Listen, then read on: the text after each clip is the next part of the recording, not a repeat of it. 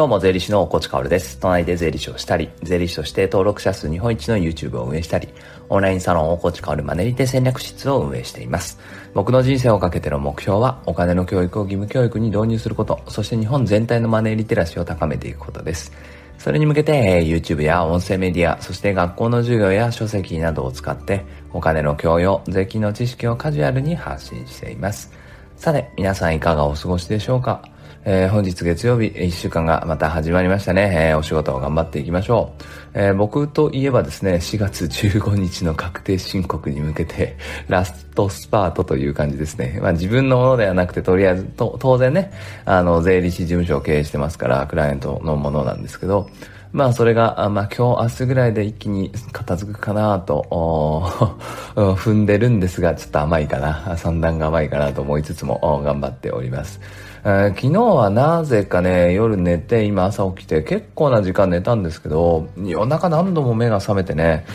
めちゃくちゃ寝不足感あるんですよ。時間としては結構寝たんですけどね。で、頭が全然回ってないので、まあ今日はもうなんか頭は全然回ってないけど、最近すっごい思っていて、最近すっごいなんか、うん、それ違うよなっていうなんか世の中に対する不信感っていうかね、うーん、どうなの？っていうものを感情に任せて話したいと思います。頭回ってないからね。えー、だからまあそんな感じなんだっていうことをね、えー、思ってください。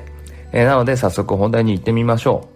う。まあタイトルとしてはね、 FIREをなんでしたいのかっていうところですね。えー、そしてそれはまあ手段じゃなくて目的なんじゃないのっていうのが結論ですね。 FIREっていう言葉をね、最近皆さんよく聞くようになったんじゃないでしょうか。特にね、この Voicy を使ってるリスナーの方とかね、えー、僕のラジオを選んでくれるような方っていうのは、基本的には、まあ、タックスリテラシー、マネーリテラシー、ヒューマンリテラシー、そしてまあ、総合的なリテラシーですよね。まあ、教養っていうのが高い人が多いと思うんですよね。でね、そういう人っていうのは、まあメディアとか、まあネット記事とかで、 FIREっていう言葉を聞いたことあると思うんですよ。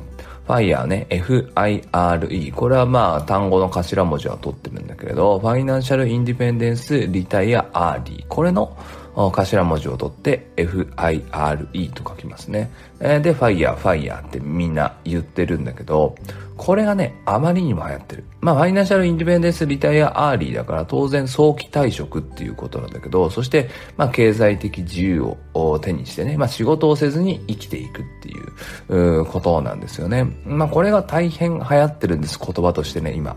でも、それってってどうなのっていう、もうこれはもう本当に物申したいなっていうところなんですよね。当然ね、経済的自由っていうのは憧れるものだと思うし、そうなりたいなって思うのは、まあ人間として当然だと思うんですよ。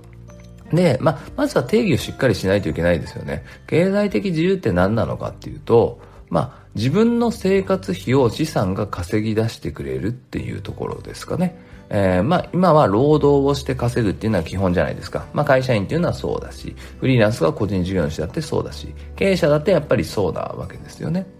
でもこれが、その働きっていう、労働っていうのをやめて、なおお金が入ってくる状態。えー、具体的に言うんであったら、株式の配当が入ってくるとかね。えー、不動産の賃貸収入が入ってくるとかね。まあ、こういう収入が自分の生活費を超えたら、つまりはこれはもう働かなくても生きていけるっていうことですよね。これを今、ファイヤーという単語で表して、えー、世の中で非常に流行っり始めてしまったっていう感じですね。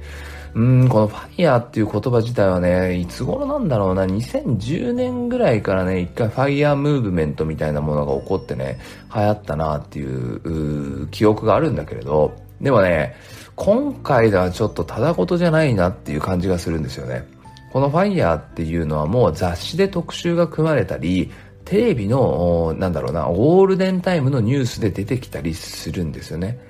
うーん、大丈夫かなって思います。やっぱりこれをね、目指してますっていう人ほんと増えてきたんですよ。まあいろいろな効果がある。まあなんだろうな。いろいろなメディアの宣伝とか、まあそういうので、ファイヤーって経済的自由っていいな、これを目指そうっていう人増えたと思うんです。だから株式を買って、まあ1億円の株式を持っていてね、これを利回り、えー3%とか、まあ、税引き後で4%ぐらいで回せば、まあ400万円毎年入ってくるわけじゃないですか。そしたら平均的な生活できますよね。これを目指してますって言って本当増えたんだけど、大丈夫かなって本当に思います。ファイヤー、つまり経済的自由、資産所得が生活費を超えて働かなくても生きていける状態。これっていうのは目的じゃなくて手段ですからね。ここを履き違えてる人本当に多いだろうなって思います。経済的自由になる。これが目的の人生って虚しくないですか？経済的自由を手にしたその先に目的があって、それを達成するための手段が経済的自由、つまりファイヤーだと思うんですよね。まあこれはファイヤーのね、このキーワードに限らず、本当に最近、手段の目的化っていうの多いと思います。で、ちょっと俯瞰して考えたらね、目的って人生を生きている。まあね、このように命をいただいて生きている。その時の目的って多分ほとんどないと思うんですよ。数にすると3つぐらいじゃないかなと思うんですね。自分が気持ちよく生きがいを持って生きることとかね、え、家族と幸せに暮らすこととかね、あとは社会貢献をしたいなとかね、まあ、これぐらいなんじゃないかなと思うんですよね。なので、経済的自由が目的ですとか言っちゃったら、それって、じゃあ経済的自由達成したらあと何すんのって話じゃないですか。だからこのファイヤーっていう言葉がめちゃくちゃ流行ってるっていうのは、うーん、どうだかなって僕は個人的には思いますね。なので、まあリスナーの方もね、目指してる方って多いかもしれないけど、それって目的じゃないですからね。経済的自由を手にしたその先に自分のやりたいことってあるはずだから、それを目的にしてください。そのための手段が経済的自由ってことですよね。で、もう少し深掘りすると、経済的自由が手段ってことは、時間が必要ってことですよね。何か目的があって、その手段としてファイヤー、経済的自由を選ぶんだから、まあ、社会と切り離して労働せずに生きていくことじゃないですか。つまり時間は大量にあるってことですよね。その時間が大量にあることが手段として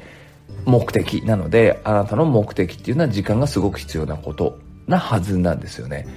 もう本当にね、この辺は履き違えてほしくないなと思います。で、ファイヤーっていうもの、経済的自由、労働せずに生きていくんだっていうものが流行ってる背景っていうのは、やっぱりみんなもう社会にいたくないっていうことなんだろうなって思います。ここが多分一番のボトルネック。日本の今一番、うん、苦しいなっていうところで、もうみんな会社に属して働きたくないんですよね。日本社会をなんかもう生きていくのに疲れちゃったんだと思うんですよね。だからこのファイヤー、経済的自由、これが目的化されて、それを目指す人が増えているっていう。これはね、国家としてはかなり危うい状態なんだろうなって思いますね。今日はね、このファイヤー、ファイナンシャルインディペンデンスリタイアアーリーの略ですが、この経済的自由について話してきました。そしてこれは手段だよって。本当にこれを目的化しないでねって僕は思います。社会に対して。で、メディアの関係者の方々ももしも聞いてたら、安易にこれを取り上げないでください。本当に勘違いする人多いからね。これは目的じゃないよ。手段だから。人生の目的は各々必ずあるはずで、それに対する手段の一つなんですよね。それがフリーランスっていう働き方でも、サラリーマンっていう働き方でも、経済的自由っていう資産所得で生きていくやり方でもいいんだけど、その収入を元にして、そういう生き方を元にして、より良い目的っていうか、自分の目的あるはずだから、絶対に履き違えてほしくないなって思います。手段の目的化っていうのは本当に多くて、ほとんどの物事、ほとんど生きている上でやっていることっていうのは手段ですから、よりよく生きたい、えー、人生に彩りを加えたい、家族を守りたい、家族と幸せに暮らしたい、社会的貢献をしたい、これぐらいの大きな目的しか多分ないと思うんですよね。自分が幸せになりたいでもそれでいいんだけれど、それに対する手段だからほとんどはね、本を読むことも、働くことも、経済的自由を達成することも、全部手段だから、そこはね、履き違えてほしくないなって思う昨今でございます。あこのね、ファイヤーっていう言葉がテレビとかにまで出てきちゃって、こんなにも流行ってるっていうのは、もう日本社会全体でね、働きたくねえなっていう悲鳴を上げてるようにね、まあそんな危うさを感じず、感じずにはいられないんですよね。本当に危険信号だと思うので、まあ手段の目的化っていうのは、おのおのね、しないようにしてください。それでは素敵な一日を最後まで聞いてくれたあなたに、幸あれ。じゃあね。